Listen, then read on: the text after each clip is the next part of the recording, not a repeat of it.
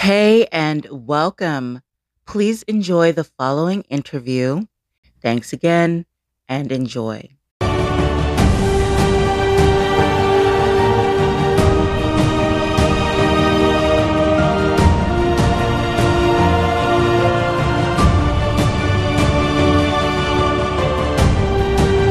Hi, Nancy Green with Film Critique.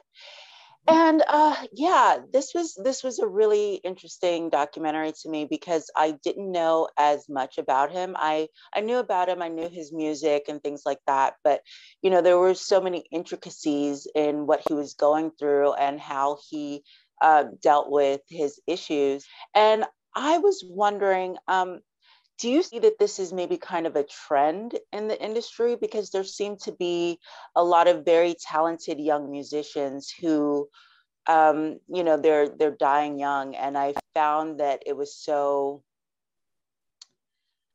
just disturbing the way that he seemed to kind of talk about that a lot talk about feel like he was going to die. So can you go into that a bit more?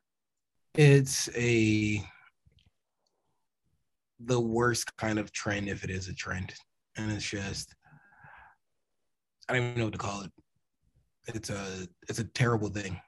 And it's the sort of thing that a lot of people, music industry, media, individuals, etc., have kind of become a bit numb to because it sort of keeps happening. And it's also something that for one reason or another like he talked about not expecting to be around long. You know the idea of uh, what's a 27 club? I'm not gonna I mean, we're not gonna make it past 21 and so i think that it's a it's just a hard thing. It's a hard thing. You've got somebody who was 19 and 20 years old throughout the film who has all the access in the world, like all the access in the world. And it's just a lot to be able to figure out how to deal with stuff. And Polo G talks about it at the end of the film. It's like, you know, before we're struggling to be able to to pay for stuff. Now you can get as much as you want, basically. Mm. And how do you deal with that? Because your problems don't go away. You still have problems. Mm-hmm. You just now have unlimited access to everything. And so it's there's no answer. There's no easy answer. It's just really hard. And I think that when we anybody sees the signs, we should do as much as we can to support the individuals. I think ultimately people are going to make their own decisions, but mm-hmm. Creating a support structure around it and understanding that these things are possible and trying to protect against them as much as a record company can or or anybody i think is important because we can't say that oh man i never thought something like this could happen. No there are plenty of people who have passed away. And so i think that we can't just turn a blind eye Okay. Yes. Thank you. Thank you. Mm-hmm.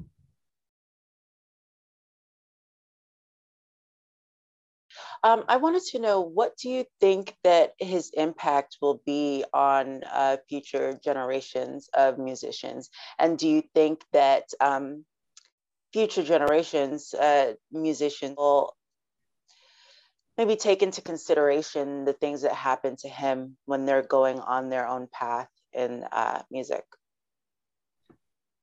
So his impact musically is already being felt quite a bit.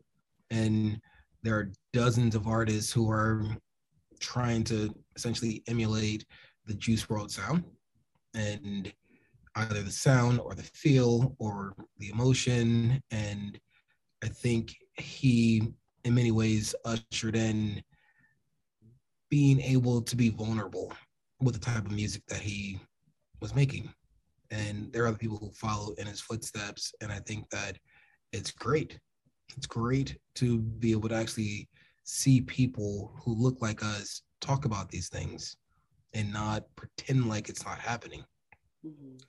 I also think that in many ways it's a cautionary tale. And hopefully, I was like, how many fucking cautionary tales do you need? And so like this this sort of thing can't keep happening. And so we've seen it. We're seeing it up close. And and hopefully we take the hard lessons.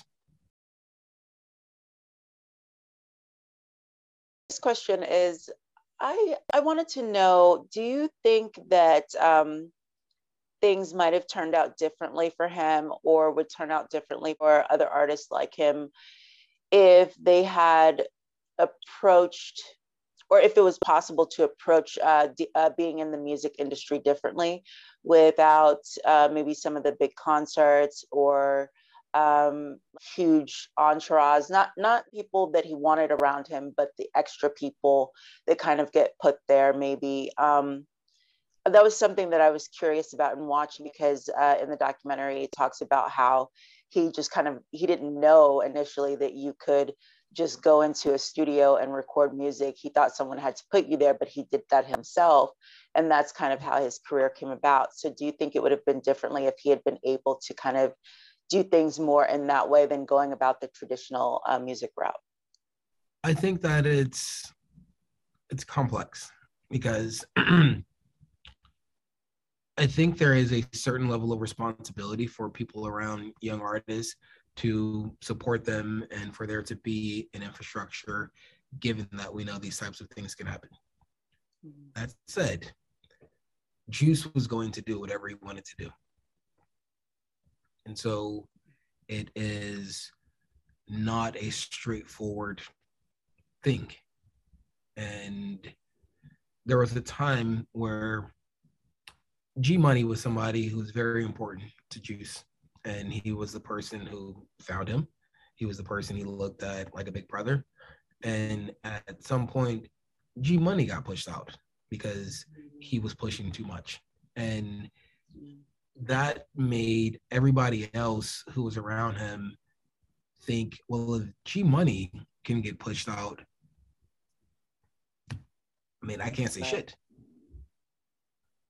And so it's it's a weird dynamic that there's no easy answer for.